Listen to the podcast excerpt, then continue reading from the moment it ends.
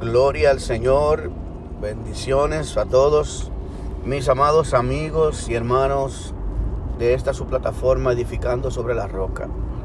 Le damos la bienvenida una vez más a los que siempre nos escuchan y a los que son nuevos escuchándonos. Les pedimos que se suscriban y que compartan estos audios que son de bastante edificación para usted como creyente y para la iglesia en general, la iglesia de Cristo, de la cual todos somos parte. Dios les bendiga de manera sobre, sobrenatural y súper especial.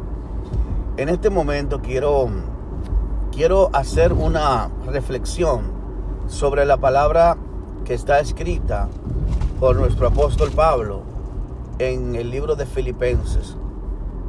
Cuando él hace mención que no pretende haberlo alcanzado, sino que prosigue al blanco, al premio del supremo llamamiento en Cristo Jesús.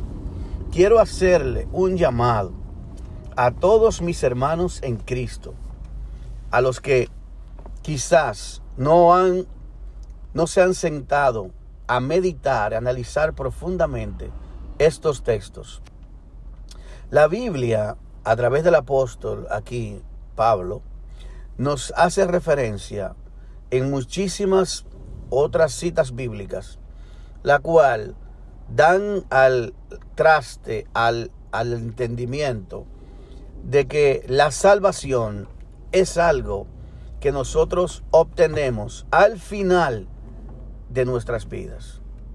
O sea, tú puedes recibir a Cristo y eso, si siendo honesto como predicador, como maestro, desde hace muchos años, quiero hablar la verdad, escrita por la misma palabra de Dios, inspirada por el Espíritu Santo, a estos grandes hombres que fueron los que Dios movió, inspiró para que tú y yo tuviéramos hoy las enseñanzas que la iglesia necesita saber para poner por obra esta palabra y este maravilloso evangelio. Por lo tanto, cuando vemos en el, en el texto de Juan 3:16, por ejemplo, dice la Biblia, porque de tal manera amó Dios al mundo, que ha dado a su Hijo unigénito, para que todo aquel que en Él crea no se pierda, mas tenga vida eterna porque no envió Dios a su Hijo a condenar al mundo, sino para que el mundo sea salvo por él.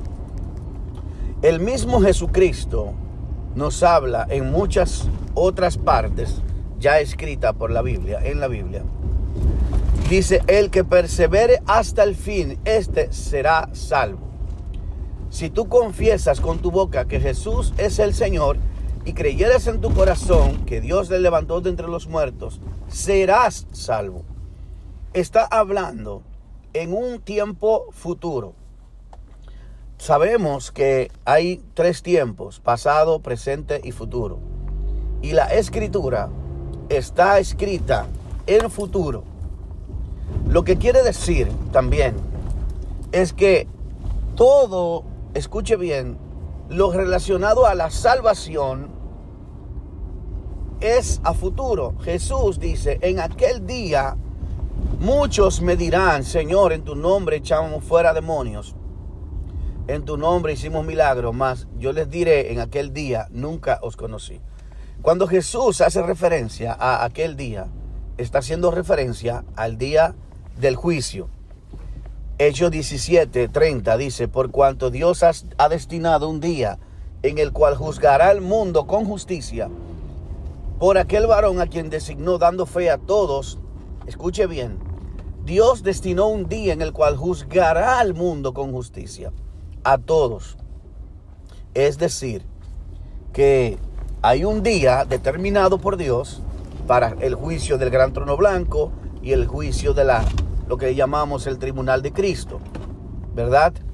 Entonces, está claro de que cuando Jesús dice que en aquel día muchos me dirán, Señor, en tu nombre echamos fuera demonios, en tu nombre hicimos esto, esto y esto y esto, haciendo alusión a que ellos servían en el camino y, y, en, y y en el propósito de Dios. Por lo tanto, ahora yo entiendo y pienso, ¿por qué entonces esas personas que Jesús menciona se, se perdieron? ¿Será que nunca fueron cristianos? ¿Será que nunca eh, fueron verdaderos creyentes? ¿O qué fue la razón de verdad? Pues yo le tengo una noticia. Sí fueron creyentes. Hay un, un sinnúmero de personas, por ejemplo, de nosotros los creyentes cristianos, que creemos muchísimas cosas de diferentes formas. Pero eso no nos deja fuera de la gracia de Dios.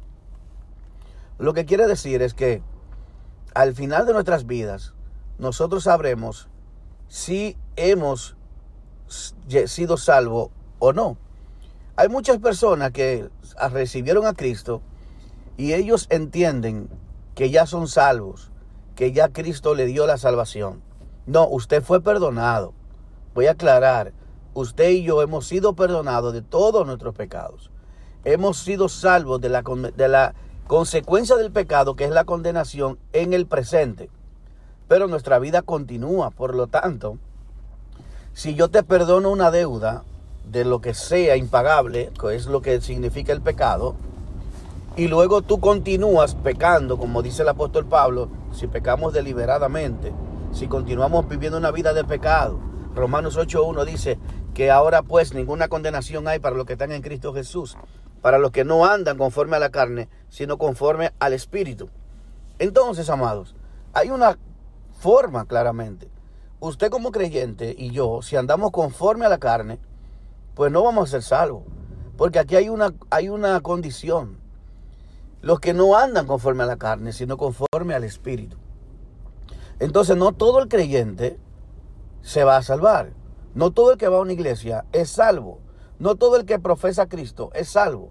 Porque si vivimos en la carne, entonces las, las obras de la carne son ya mencionadas en Gálatas capítulo 5.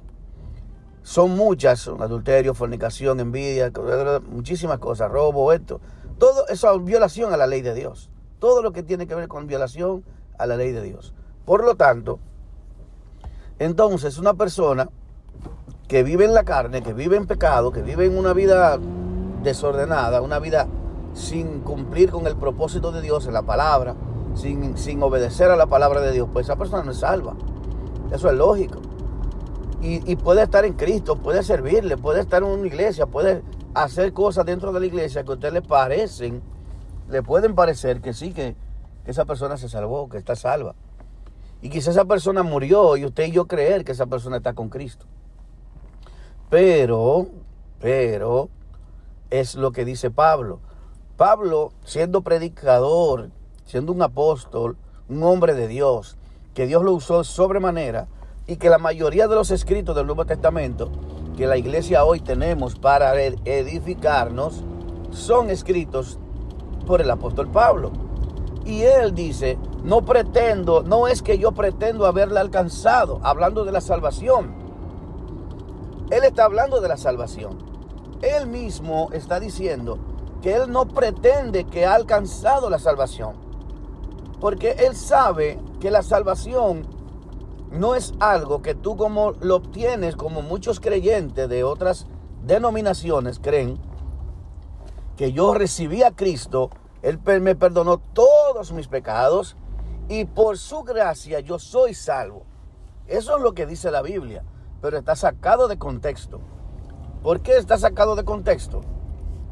Pues como le dije anterior, mi vida continúa y yo puedo seguir pecando y yo puedo seguirme endeudando y yo puedo seguir viviendo en la carne.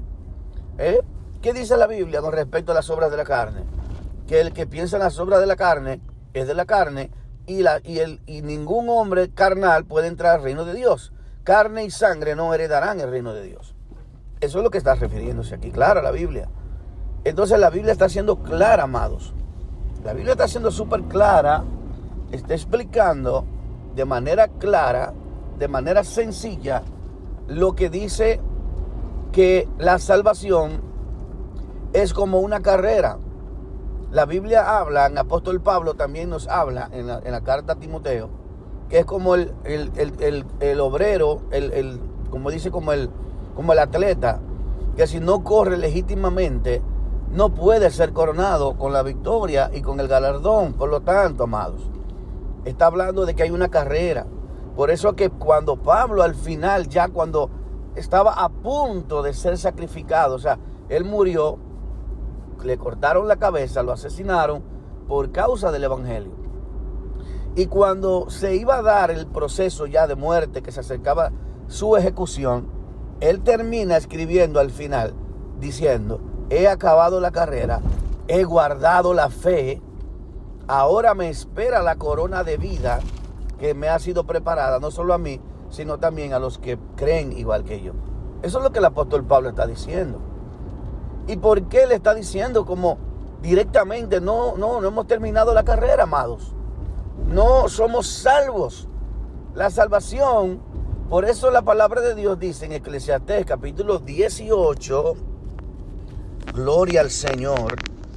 Yo voy a leerlo, capítulo 18 del libro de Eclesiastés porque hemos estado confundidos durante muchos años.